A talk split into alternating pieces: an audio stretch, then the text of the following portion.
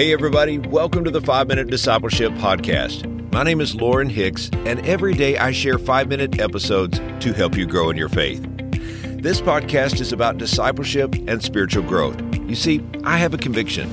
Spiritual growth is about what you and I do every single day, not just on Sundays at church. It's my prayer that these short episodes inspire you and encourage you to be a fully devoted follower of Jesus Christ. Please subscribe on your favorite podcast app so that you can join us each day. Today on the podcast, we are talking about the soon return of Jesus.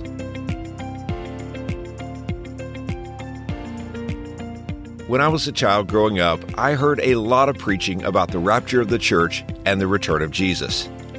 At times, it seemed as if Jesus might actually come back before the church service had ended. While I believed in Jesus and his return, and while I certainly wanted to go to heaven, I just wasn't ready to go then. I remember thinking, Jesus, can you wait to come back after I get my first car? Can you wait to come back after I get a girlfriend? The truth is, what God has planned for us is far greater than any earthly pleasure. I believe when we get to heaven, our hearts will never long for earth we won't miss what we had because the blessing of being with Jesus will far surpass anything we had on earth. The last recorded words of Jesus in the Bible are found in Revelation chapter 22, the last chapter of the Bible. In verse 7, Jesus says, I am coming quickly. If you're like me and you are waiting expectantly for the return of Jesus, you might think it doesn't seem like he is coming quickly. It seems like he is waiting a long time. But remember, God does not see time the way we do. For example, the scripture says to God, a thousand years is just like a day. We don't know when Jesus is coming back for his church, but we do know that he is coming. Why, you ask? How do we know he is coming back? Because he himself promised he would return, and our God keeps his promises. If by faith you can believe in the virgin birth, the crucifixion, and the resurrection, then by faith you can believe in the return of Jesus for his church.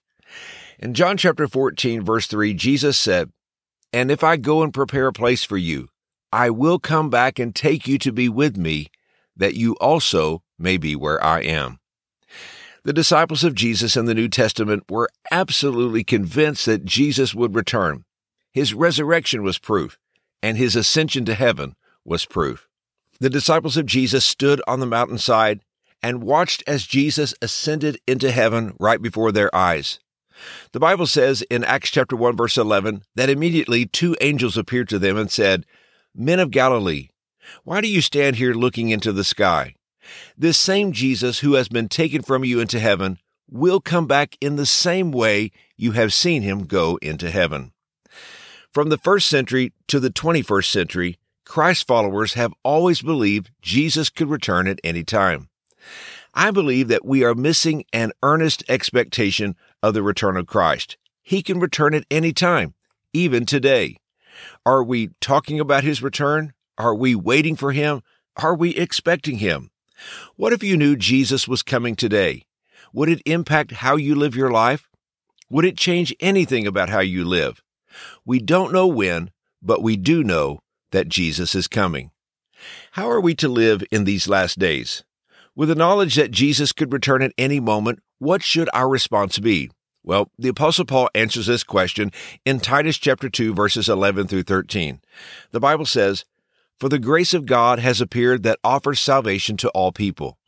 It teaches us to say no to ungodliness and worldly passions and to live self-controlled, upright, and godly lives in this present age while we wait for the blessed hope, the appearing of the glory of our great God and Savior, Jesus Christ. We are called to pay attention to our spiritual lives because Jesus is coming soon. Paul called the return of Jesus our blessed hope. What a blessing it is to know that this world with its sorrow and pain is not all there is. We look forward with blessed hope for the day that Jesus fulfills his promise to us. He will come again. And here's today's challenge. For the believer, you have a reason to praise Him. Your future is secure. God has a plan. He is coming again. Hey, thanks again for joining us for today's episode. You can learn more about discipleship by visiting 5minutediscipleship.com.